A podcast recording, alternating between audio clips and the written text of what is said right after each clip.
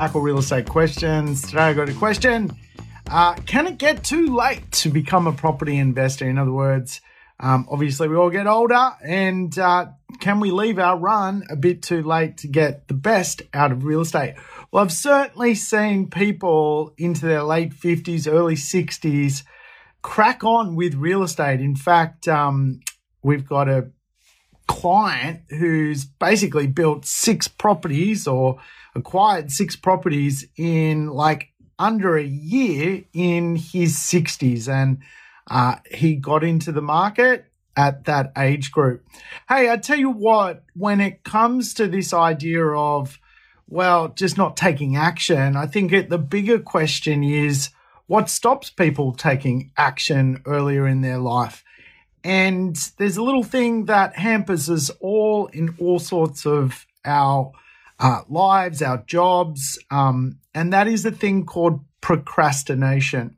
Why people procrastinate is because they feel that they don't have the tools or the education to make a decision.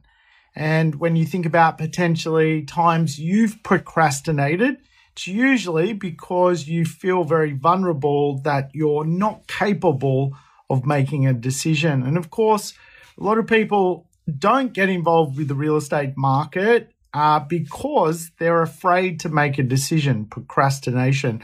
And of course, what this can do is remove people from many economic cycles of wealth creation out of a fear of kind of just not understanding what is going on.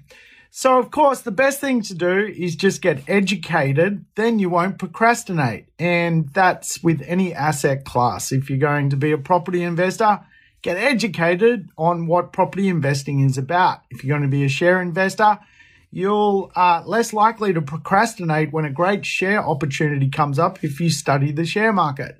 If you're going to be a crypto investor, potentially you need to do the same thing. Spend some time learning about it then it won't feel like such a gamble. And as such, I think a lot of people uh, look at real estate investments and look at all sorts of asset classes with the wrong lens.